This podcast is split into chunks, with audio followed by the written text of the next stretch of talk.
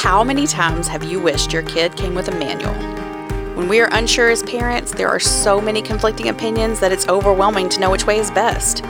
Even when we're intentional, situations change, which require us to be flexible and remodel our styles to meet the needs of our families. I created this podcast to share principles and strategies that I have used in counseling and education to help parents prioritize authenticity, connection, and purpose with their kids. Welcome to Remodel Parenting. When we think about the idea of communication and the sharing of information between people, we tend to think of it as a single thing. Just all of the conversations and talk that we have between ourselves and people we love, people we don't love, people we come into contact with, people we do and don't care about, that that's all communication. But communication is very different. And inside of families, the style of communication and the way that we communicate between ourselves as parents and with other adults around our kids, in front of our kids, and even how we communicate to our kids sets a framework for them on how communication is supposed to go and how they are supposed to conduct themselves in communication. See, communication can run in two different directions. Communication can be for connection, that we're sharing information that is light or maybe even deep and emotion filled, but that the purpose is to connect to someone else, to share things that are on the inside of us with someone else so that they can connect to us and we can feel that attachment and connection grow and happen, or to listen to the other person and hear that communication. But oftentimes, communication is also about addressing issues or creating change or getting things done. It's that type of work in communication that can be more difficult to manage. When diffi- when conversations or communication gets difficult and when it can be frustrating and emotions come into play, especially negative emotions, but it surrounds trying to fix things or get something done. That's the time that I have seen most often that couples and families struggle in the way that they communicate to get things finished. And the amount of time in counseling sessions and in training sessions that I hear parents and family members say, you know, I just can't talk to the other person. I just can't get my, it's like they don't even hear me. It doesn't matter what I say. I've tried this a hundred times. Nothing's changing. Nothing feels worse than feeling like we aren't heard or that we aren't understood with the people who we are we love the most and want to connect to the most. When we are having difficult conversations, we also tend to have some internal personality type things and things that we didn't necessarily pick, but that we tend to lean, lean towards. So, some people are a little bit more aggressive in communication, and some people are a little more passive. And I don't necessarily mean these in extremes that people are either very aggressive or very passive. It can go to those higher levels, but we tend to just fall one way or another. People who just lean more aggressive in communication are your people who would say, hey, even if it's difficult, we need to get this done. We need to get it out there. We need to say it, say what it is, deal with it, and move on. People who are more passive tend to let things go. They tend to wait until it gets really big or wait until it's a really big deal. They say, well, I'll just let it go and I'll be fine. I won't address that because it'll just create a fight and it's really not that big of a deal. Unfortunately, that sometimes turns into passive aggressiveness where enough passiveness happens and then it is a really big deal and it's not addressed until it's a huge deal that's really difficult because that can create the big kind of emotional bursts and um, things. And the other person sometimes feels blindsided. I didn't know this was a big deal. Why didn't you say something before?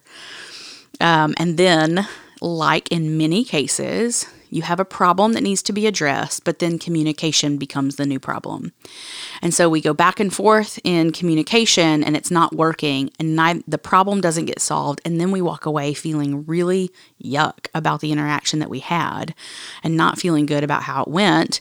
And it feels like more problems instead of a solution to the one that we had to start.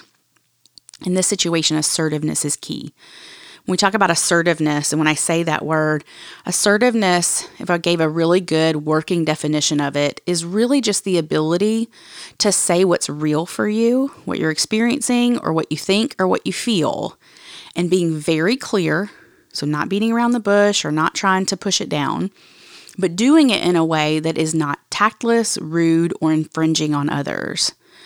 So it's this balance between, no matter if you tend to lean more passive or aggressive, there's usually a push or a skill base or a move and practice towards assertiveness and and pulling your natural way of communicating in alignment to your goal for communication so that it's working better. When I teach assertiveness, I've taught assertiveness in you know individual counseling sessions in with couples and practiced it together in couple sessions between families parents and children in college classes and do assertiveness training and teach them early I really like to break it down. One of the things I love is very practical, step by step guides that work. And so I'm going to talk about three steps to assertiveness that really are brilliant. They're pretty simple. And if you commit to these types of communication, no matter who you're communicating them with, they work. Now, in this particular episode and the episodes to come, all of these are, it's the same training and the same information that you would use for adults or teens or children. It's the same skills. So, as adults, we learn how to communicate well, and then we pass that on to our children. We adjust how we communicate with them and how we expect for them to communicate with us. It's hard to do that when communication doesn't have set steps or rules. And in most cases, it feels like it's very um, abstract and that there aren't a whole lot of clear lines on it. But I'm going to give you three steps to hard or difficult discussions, difficult conversations to follow. And if you practice them and start implementing them, you'll see some pretty good changes in how the communication flows from that. So, the first thing that I talk about when I'm talk- teaching people how to be assertive is that it's so important to set the tone for conversations. Setting the tone and laying the groundwork for what you're about to discuss, especially if it's something difficult, is the piece that can determine whether the whole conversation is a success or a failure. Now, the way that you set the tone may not automatically determine how successful it is, but it absolutely can determine immediate failure if you don't set the tone right, if you're going into a difficult conversation with someone else. Think about how many times uh, someone has come to you with a complaint or an issue and they've had high emotions, they've been frustrated and angry, and maybe they just throw that at you. And your immediate response well, my immediate response and most people's immediate response is some type of pushback. If there is a lot of negative emotion and difficulty, or if we feel like things are coming at us with blame or challenge, and it can activate us and really um, heighten our our emotions as well. So, when I have to have a d- difficult discussion with someone else, if I am not managing my own emotional stress level, my frustration, my annoyance level with whatever it is, I'm specifically thinking in terms of, you know, addressing issues with my kids or with my spouse and saying, hey, this is really not working for me or this is something difficult for me. If I go into it with, frustrated tones and uh, angry nonverbal messages. And my body is sending messages that um, you know that i'm very frustrated. It sets the other person on guard immediately. And it pretty much determines from the start that the best that that conversation can go is neutral when we're setting the tones, we're really looking at two things. One, we're looking at how we verbally set the tone for a conversation, and two, we're looking at how we physically set the tone for a conversation. We communicate far more nonverbally than we do verbally. In fact, research says, uh, and there's a wide variety, but the amount that of information that we take in from another person when they are talking to us or communicating to us. We hear and we believe, we get messages, about 7% of it, anywhere from 3 to 7%, depending on what research you look at, is from what they're saying pretty much the rest of it is from all of the other information that we're gathering from everything else from the tone of their voice to their body posture to the way that they're saying words to the way that they structure their sentences, how clear they are, if they're making eye contact or not, the cadence and rhythm of speech you name it, and it's sending a message. And we all know this. We don't believe what people say when their nonverbals are not matching their verbals. When I ask someone, How are you doing? And they give me a smile and look at me straight in the eye and say, I'm fine. I usually believe that that's the case. Their nonverbals and their verbals are lining up. If I ask my teenage son how he's doing and he says, oh, I'm fine, and doesn't look at me and walks off to his room right as he says it, I'm not really going to believe he's fine. If I ask someone else how they're doing and they say, I'm fine, but while they do it, their arms are crossed really tight, they roll their eyes and scoff a little, that's sending a completely different message. In the last two, we're never going to believe that the person is fine. So we absolutely lean towards nonverbals. So if I start a conversation and I'm very frustrated and I'm activated and I say, listen, you know, I'm not that mad, but this has to change whoever I'm talking to is not going to believe that I'm saying that I really just want something to change. They're going to believe that this is feels like an aggressive communication and that's what they're going to run with. So setting the tone and making sure that we are calm to go into difficult dis- discussions or situations is one of the most valuable things that we can do. And then we also open the conversation in a way that is neutral to positive. So we prep before we go into it to say, um, hey, I know that you aren't trying to frustrate me. I know that you're not doing this intentionally. I want you to know that I love you and I care about you as my friend and that I care enough about you to talk to you about this. I always like to think about setting the tone as reminding people what we believe about them before we discuss something that is really difficult to share.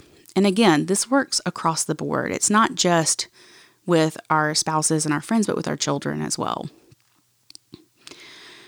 So, in setting the tone and opening that conversation in terms of creating the space for conversation, the next step is to make sure that you deliver the information of what's not great. And I always love to tell my kids and my counseling students and everyone else that I really believe that being clear is kind. So, using very clear language and very direct language. Sometimes we try so hard not to offend other people that it almost comes off that way because we're not willing to say it. We go back to some of the family norms and talk about boundaries of understanding what's your space and what's mine, that we have to realize that we're not controlling other people's emotions. So, what I say that's difficult may create difficult emotions in another person. That's not my job to deal with. My job is to make sure that I say it in a way going back to assertiveness that's not rude or tactless or uncaring or unkind towards the other person. But sometimes hearing hard things is going to create difficulty in the other person. I can sit with them in that without trying to control it or manage it for them. Now, when you're making a request or you're sharing something that is bothering you to another person, then it's I always say it's important to say it in as few words as possible. Um, we have a tendency to talk a lot when we're frustrated about something. We can go into history and talk about how long something's been happening or how many different ways it's wrong. Even if it's something as small, I say as small, but as, you know, throwing laundry around the house. Um, it might just turn into a complaining session. This always happens. I asked you not to do this and you do it anyway. And the longer it goes, the more likely the other person is to check out. And so, if you can plan communication and pull it back and deliver the problem and a clear understanding of what's wrong, short and sweet, then you you really do manage more of what they take away. The longer you talk, the less control you have over what they remember that you said. And I'll tell you as parents with our children that's especially important. And the younger they are, the less mind space they have to hang on to what all we say. So if I sit and, you know, even lecture and talk to my 10, 12, 13 year old kids for 30 minutes, 20 minutes really, without any engagement back from them, the percentage of that that they're going to take away and remember is very, very small, and I have no control over what it is. But if I want to see something change, like laundry being picked up, then I've got to go into it with the mindset that this is a targeted communication for change. And so I need to be very clear with what I want and what's wrong. So saying, I have explained this to you before and you are still not doing this. The last part of assertiveness is offering a solution. So you set the tone, you explain the problem or make a request. And number three is that you offer a solution. This is the part that I see break down the most, and I, especially when I was working primarily with couples, is that couples would come to one another with problems, throw the problem at the other person, and say, This is all what's going on. This is the issue. This is how I'm feeling. This is what is happening. and then the conversation would just be hanging. And the other person feels a responsibility to try and make the other person feel better without really having any guidance. When you require of yourself the um, the step of offering a solution when you're bringing a problem or a difficult discussion to someone else, it does two things. One, it helps give them the answer and it's connective. It's saying, I want this to be made right. I'm not just interested in griping at you or being angry at you. I'm not just throwing stress at you. This is actually something I want to see fixed. Here's a solution.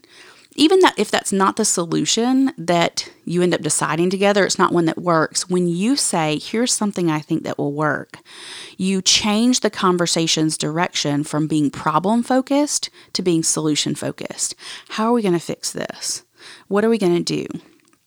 with your spouse and friends and family members who are on lateral terms with you, oftentimes that is asking for something. So it's saying, Hey, I know that you don't mean to make me feel bad, but when you say these types of things, it really makes me feel disrespected, especially when you say them in front of other people.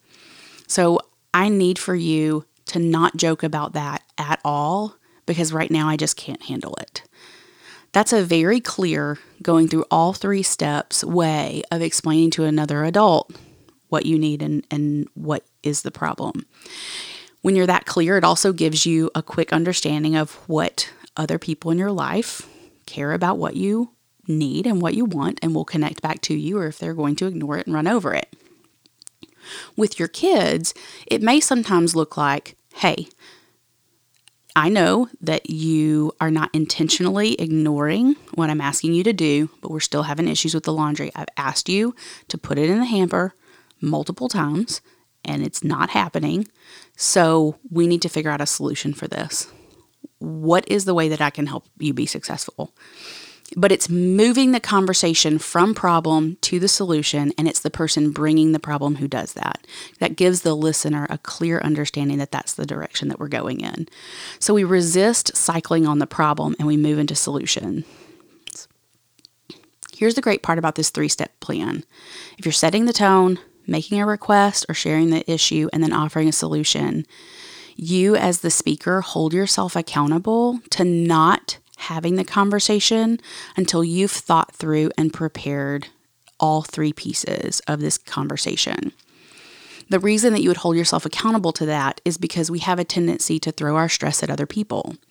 When I'm frustrated and stressed, I, you know, things can kind of set me off or I can be more frustrated more easily and just throw that at someone else. And so we take a pause and step back and say, until I can set the tone in and say something positive. If I say, well, I don't feel like I can say anything positive to that person right now, my child, my spouse, whoever it is, then the answer to that is, then it's not the time to talk about it. And I wait because communication doesn't have to happen now, especially if it tears people down or tears relationships down versus building them up and creating connections. So if you can't say something neutral and you, you aren't in the headspace to say something positive, you have to stop and just not do it yet. If you can't clarify specifically what's wrong, or what they've done or tell them how to fix it, you may be looking at something that is inside of you and that you're carrying that's not actually that other person's responsibility. Maybe they're just touching that part with something that they've done, but that helps guide you into what really may fix it. And that is a really wonderful step to add to your own life in terms of communication. If you're trying to make a change and communicate better, to say, I won't go into difficult discussions without a plan. Unless I've thought all the way through it, all the way to possible solutions, I'm not going to start the conversations. Now, there are a lot of things about emotions that get in the way in these three steps. And so, in the next episode, I'm going to dive deeper into the way emotions um, activate us in these three steps and how to manage those and use those to facilitate connection and communication and, um, and to push back against negative emotions that can destroy that or really damage things more than what they already are.